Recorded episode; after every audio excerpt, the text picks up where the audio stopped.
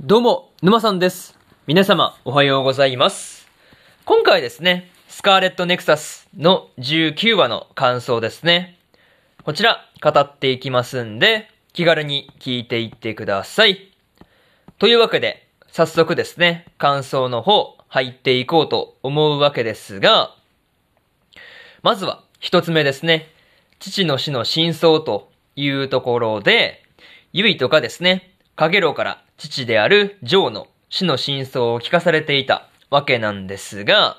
まあ本当はですね、かげろうが直接、こう、まあ手にかけたわけではなくて、まあ怪異の攻撃に巻き込まれて死んでしまったんだっていうところがね、まあ真相だったという話になるんですが、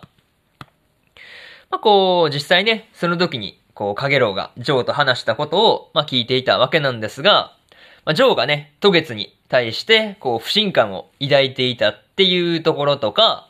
まあ、死ぬ直前にですね、重ねに対して言おうとしていたことですね。なんていうか、そういうところが、こう、一個一個ね、全部こう、繋がっていって、まあ、すごいこう、謎が解消されたっていうところで、すごくスッキリした感じではありました。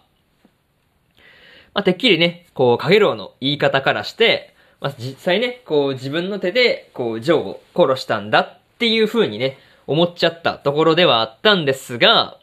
まあ、実際はね、全然そういうことじゃないっていうのはね、まあ、ちゃんと分かって安心したところではありましたね。そう。いや、ほんとね、かげろうが、こう、まあ、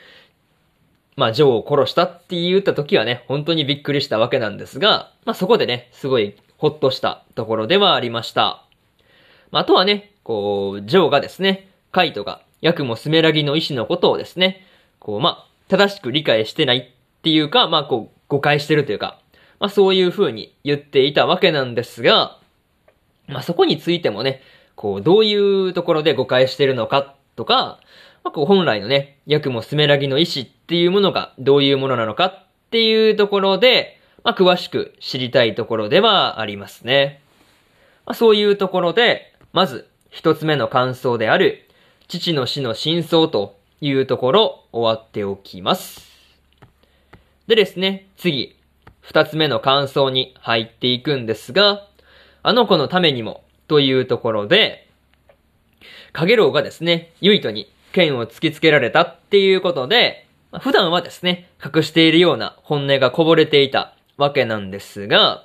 まあ、ユイトがね、初めから、こう、まあ、そこを狙っていたんだっていうところがね、まあ、一番の驚きではありました。またね、こう、かげろうの妻と娘の話を聞いたおかげでですね、こう、かげろうがどうして渡月の計画を止めたいのかっていうところがね、こう、ちゃんと分かったりして、まあ、ものすごく納得感のある、まあ、そういう感じではありました。まあ、実際ね、こう、まあ、2000年前に生きていた、まあ、妻と娘だから、まあ、もう死んでる可能性がね、まあ、かげろうの言うように高いわけなんですが、まあ、でも、渡月の計画で、まあ、こう、まあ、実行されてしまったら、家族二人がいなかったことになってしまうっていうところで、まあ、それはね、こう、かげろうからしてみれば、何としても阻止したいっていう風に思うよなっていう風にね、感じるところではありました。そう。確かにそうですよね。なんか、かげろうからすれば、大切な二人の家族ですからね。まあ、それは阻止したいわっていうところで、まあ、とはいえね、こう、最後には、ユイトとかげろうが、まあ、こう、まあ、ジョーのことをめぐってね、こう、完全にこう、まあ、元に戻ったというわけではないんだけど、まあ、一緒に渡月に立ち向かっていこうってするところを見てですね、まあ、すごい、こう、安心したなっていうところではありました。まあ、そういうところで、二つ目の感想である、あの子のためにも、というところ、終わっておきます。でですね、次、三つ目の感想に入っていくんですが、再び渡月へ、というところで、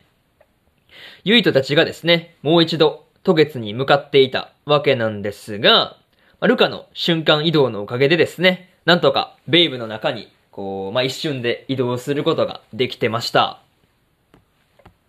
まあ、その時にですね、こう、若菜が目の前に姿を現していたわけなんですが、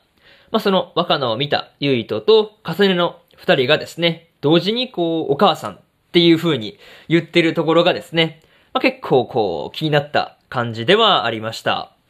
前にね、出た時は、こうエンディングロールにね、若菜スメラギって出たから、まあ、こう、ゆいとの親戚か何かかなっていう風に思っていたんで、まあ、お母さんっていう、ゆいとかね、お母さんっていうところはすごいわかるんですけど、重ねがなぜお母さんっていう風に言ったところですよね。まあ、そのなぜ言ったのかっていうところが、ちょっと引っかかったなっていうところで、まあ、ちょっとね、すごい気になったんですけど、まあ、他にも、ゆいとの能力が、こう、すごい高まってるっていうことからね、能力がなくなる前兆じゃないかっていうことも言われていたわけなんですが、まあ、これまでの戦いの中で、こう脳にかけられた負荷ですね。まあ、それによって脳が老化していってるから、能力が使えなくなってるんだっていう可能性はね、まあ、すごい十分に考えられるんじゃないかなっていう風に感じました。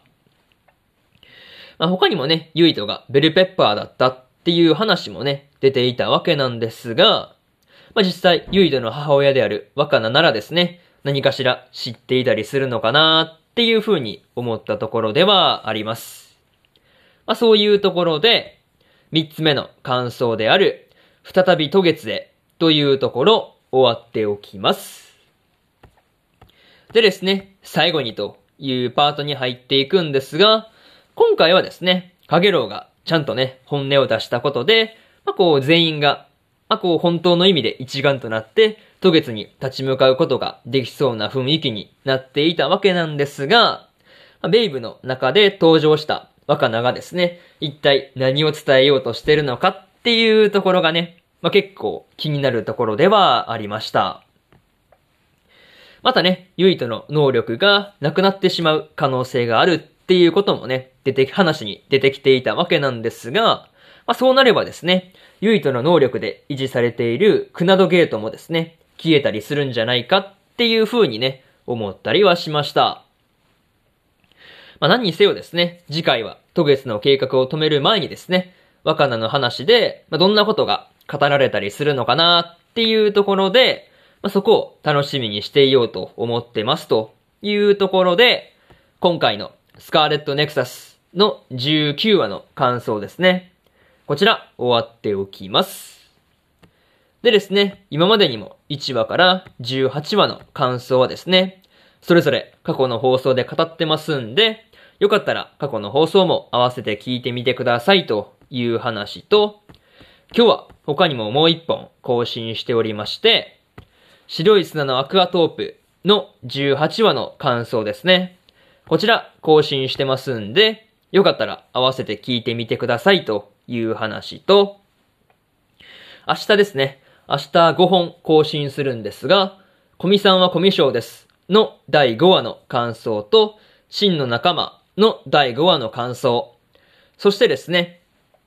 最果てのパラディンの第4話の感想と、セレクションプロジェクトの5話の感想、そしてですね、異世界食堂の2期の5話の感想ですね。この5本更新しますんで、よかったら明日もですね、ラジオの方聞きに来てくださいというところで、本日2本目のラジオの方終わっておきます。以上、沼さんでした。それでは次回の放送でお会いしましょう。それじゃあまたね。バイバイ。